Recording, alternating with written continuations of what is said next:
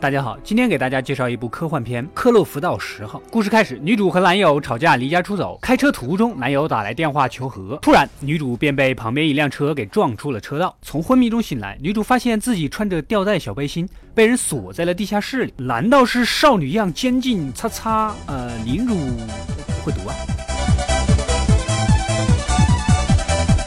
此时铁门被打开了，一个体型胖瘦的大叔走了进来。这情况明显就是女主这口甜腻的小奶糕送到了嘴边，胖大叔只要合上嘴就能美滋滋的品尝起来了。女主当然是不会这么轻易放弃的，用拐棍做了一个尖锐的武器，想要弄死胖大叔，结果并没有得逞。胖大叔告诉女主，他能在这里算他幸运。纳尼？你瞧见我还算我幸运？胖大叔接着告诉他。外面世界遭受了一次攻击，不清楚是化学还是核武器攻击，好像是什么外星生物。总之就是外面世界已经不能生活了，乖乖在这里待着，让我囚禁吧。女主当然是不信的。你的意思不就是这个世界男人死光了，我现在只能跟你一起在地下过着幸福美满的生活吗？这一次铁门并没有上锁，女主走出来，发现整个房间堆满了食物，一个胡子男也在这里。胖大叔带着女主参观了自己的地下堡垒，生活娱乐用品一应俱全，看来老早就准备好了被攻击的打算。但是女主心里还是有点不相信胖大叔的话，毕竟连个电话也不让我打，也不让我出去看一看，光你一张嘴，我怎么信你？胖大叔也看出了他的心思，带他来到了地面，隔着密封的铁门，女主看到外面腐烂的尸体，看来说法是真的。旁边的一辆货车，哎，这不就是当时出车祸时撞自己的那辆吗？难道胖大叔就是肇事者？女主想从胡子男那里了解一下胖大叔。原来胡子男以前的职业是搬砖的，也就是他被胖大叔雇佣建造了这所地堡，而他亲眼看到了那场攻击，然后恬。不知耻的挤进了地堡，因此还弄断了手臂。女主还是没死心，趁吃饭的时候故意对胡子男示好，惹得胖大叔醋意大发。他的目的就是趁机偷走胖大叔腰上挂的钥匙。拿到钥匙后，女主一啤酒瓶砸到胖大叔的脑袋上，然后冲向大门，正要打开最后的大门逃生，突然一个满脸天花的女人想要进来，言语中似乎是中了什么毒一样，接着疯狂的用头砸门自残。好吧，我还是觉得少女囚禁看起来安全点。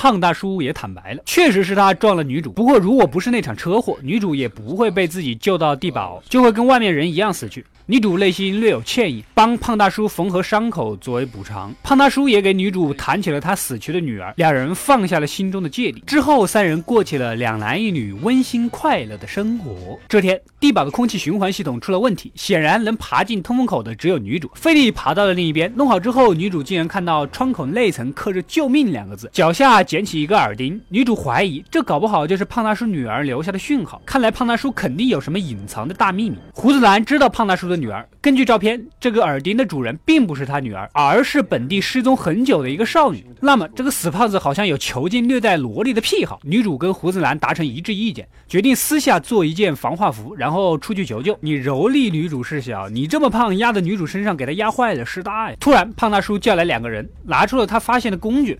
胡子男为了保护女主，主动承认这一切都是他拿的。说完，胖大叔一枪过去，结束了胡子男搬砖的一生。女主吓懵了，胖大叔拿着冰淇淋过来安慰女主，言语中女主才听出来，胖大叔就是想要跟自己过羞羞的两人世界。明白了这一点，女主更加坚定要出去的决心。结果正在制作的生化服果然被胖大叔发现了。逃跑中，女主推倒了腐蚀性液体，拿着自己做的衣服就往通风管道钻。再次来到之前发现耳洞的房间，从天窗爬了出去。外面空气好像挺好的，根本没有。什么污染辐射乱七八糟的，果然是骗人的。此时远处好像飘来一艘飞船，还是什么奇怪的玩意儿，带着两个触手。比起下面的少女囚禁，上面这个触手戏好像更加重口。女主想要逃跑，后面的外星怪物追了过来，女主躲到了货车里，哪知道飞船将整个货车给挑了起来，并且飞船张开了血盆大口。这飞船还吃东西啊！你们外星人真会玩。女主也不是省油的灯，抄起一个酒瓶，点燃了，扔进了飞船嘴里。接着，外星高科技无重力生物宇宙飞船就这么被一个酒瓶给打爆了。呵呵，女主终于点着了车，离开了这里。此时收音机传来，这里是中央人民广播电台，调频七十七点八兆赫，发出讯息，可以到军方安全区域汇合，因为还有一家医院的幸存者需要他们救助。女主毫不犹豫地选择了开向幸存者的方向。好了。故事到这里就结束了。这部电影我还真没想到最后出了个外星人，而且外星人表现出消极战斗的态度，真不敢相信他们占领了地球。一个啤酒瓶打倒了一艘宇宙飞船，那些抗日神剧的步枪打飞机，我觉得还是蛮真实的。女主最后跟在地堡的选择一样，不愿意去安全的地方苟且偷生，而选择了抗争。也许这就是人类面对生死存亡的时刻展现出来的精神吧。感谢收看，欢迎订阅及关注《恶斗归来了》，获取第一时间的更新。我们下期再见。